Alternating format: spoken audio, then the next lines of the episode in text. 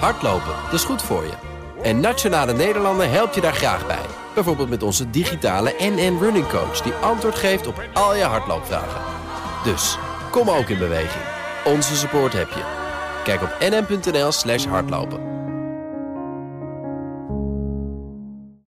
De column van Bernard Hammelburg. Dinsdag kiest Amerika een nieuw parlement. Wat zijn de consequenties voor Trump? Cor Fransen stelde de volgende vragen. Vraag 1. Wat kiezen de Amerikanen zoal?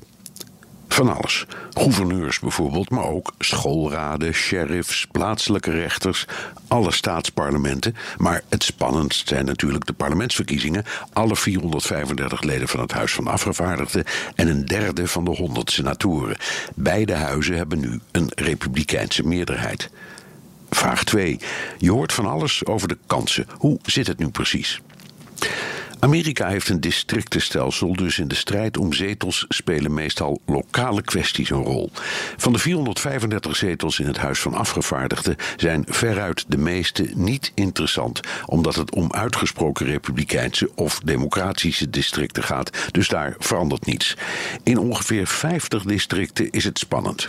Nu hebben de Republikeinen met 235 zetels de meerderheid, maar volgens de meeste peilingen kunnen de Democraten de meerderheidspartij worden. De Senaat telt twee leden per staat, dus 100 in totaal. De Republikeinse meerderheid is daar 51 tegen 49 omdat van de 34 beschikbare zetels ook daar de uitkomst al vaak vaststaat, gaat het maar om een stuk of 10 twijfelgevallen en de kans is groot dat de Republikeinen weer winnen. Vraag 3. Als Trump beide huizen zou verliezen, wat betekent dat? Dat maakt het lastig, maar het is niet ongebruikelijk. Clinton verloor na twee jaar de meerderheid in beide huizen. Bush junior verloor het Huis van Afgevaardigden. Obama verloor beide huizen. Ze bleven desondanks alle drie acht jaar president. Bovendien is Trump als dealmaker misschien best in staat met de Democraten te werken. Vraag 4.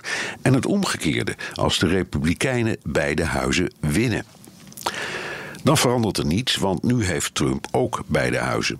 Voor de Democraten zou het een ramp zijn en volgens veel Amerikanen eigenlijk ook voor de democratie. Trump heeft dictatoriale trekjes en daar maken veel mensen zich zorgen over. Aan de andere kant, als die zorgen zo groot zijn, waarom is de opkomst altijd zo laag en waarom stemmen die verontruste burgers dan niet op de Democraten? Vraag 5. Zijn de Republikeinen eigenlijk blij met Trump? De meeste Republikeinse kiezers wel, maar onder Republikeinse politici lang niet iedereen. Liberale Republikeinen zitten in een spagaat, maar ze danken hun macht wel aan Trump. Dank, Cor Fransen.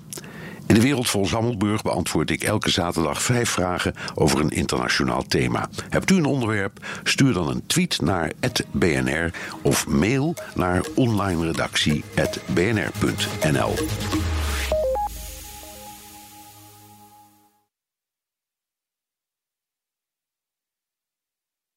Business Booster. Hey ondernemer, KPN heeft nu Business Boosters. Deals die jouw bedrijf echt vooruit helpen. Zoals nu, zakelijk tv en internet, inclusief narrowcasting... de eerste 9 maanden voor maar 30 euro per maand. Beleef het EK samen met je klanten in de hoogste kwaliteit.